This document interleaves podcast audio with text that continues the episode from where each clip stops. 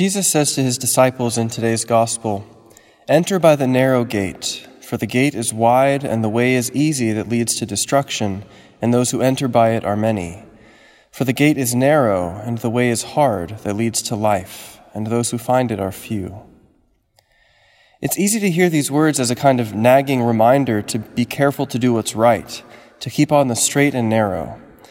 And it's true. He says that the gate is narrow and the way is hard that leads to life. But that's just it. It leads to life.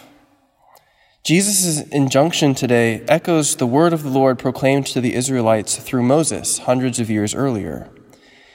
If you obey the commandments of the Lord your God, which I command you this day, by loving the Lord your God, by walking in his ways, and by keeping his commandments and his statutes and his ordinances, then you shall live and multiply, and the Lord your God will bless you in the land. But if your heart turns away and you will not hear, but are drawn away to worship other gods and serve them, I declare to you this day that you will perish. I have set before you life and death, blessing and curse. Life and death, blessing and curse. The Lord not only sets these options before the Israelites, he also tells them which one they should choose. He goes on to say, Therefore, choose life, that you and your descendants may live, loving the Lord your God, obeying his voice, and clinging to him, for that means life to you and length of days. Jesus does the same thing in today's gospel. Not only does he lay before us the options of the narrow gate versus the wide gate, or the hard way versus the easy way, or life versus destruction, he also tells us which one to choose. Enter by the narrow gate, he says. Why? Because that's the one that leads to life. But pause here for a second. Isn't it strange that we should have to be told to choose the path to life? Isn't that the obvious choice? Who would knowingly choose the path of death and destruction? Well, here the connection to Moses and the Israelites is important because it reveals something about why we might be tempted to choose the path to destruction. The Lord warns the Israelites against idolatry. This was the classic sin that they kept falling into again and again throughout their history to turn from the one true God towards false gods.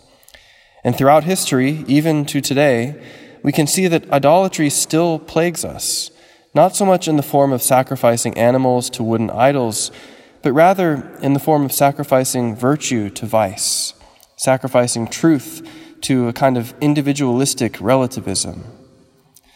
Commenting on today's gospel, one of the fathers of the church said, The way of perdition is said to be wide because it is not contained within the rule of any discipline, and those that walk in it follow whatever pleases them.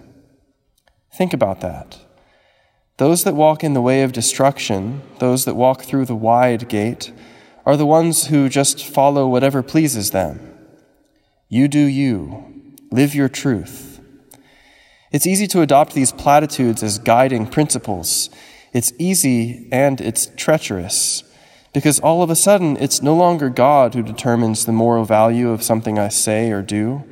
Now, what determines the goodness or badness of my words or actions is the degree to which I either facilitate or inhibit someone else's ability to do whatever pleases him. This is a kind of idolatry. And we can see this simply by observing the fact that Christ makes demands on us that are simply incompatible with the you do you, live your truth approach to life. Our lives are not primarily for our own sake.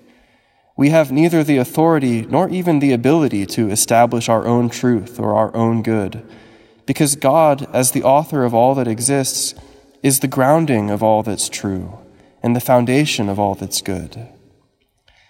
It's difficult, especially in today's day and age, to reject the individualism and relativism that seems to have found their way into the driver's seat of our culture.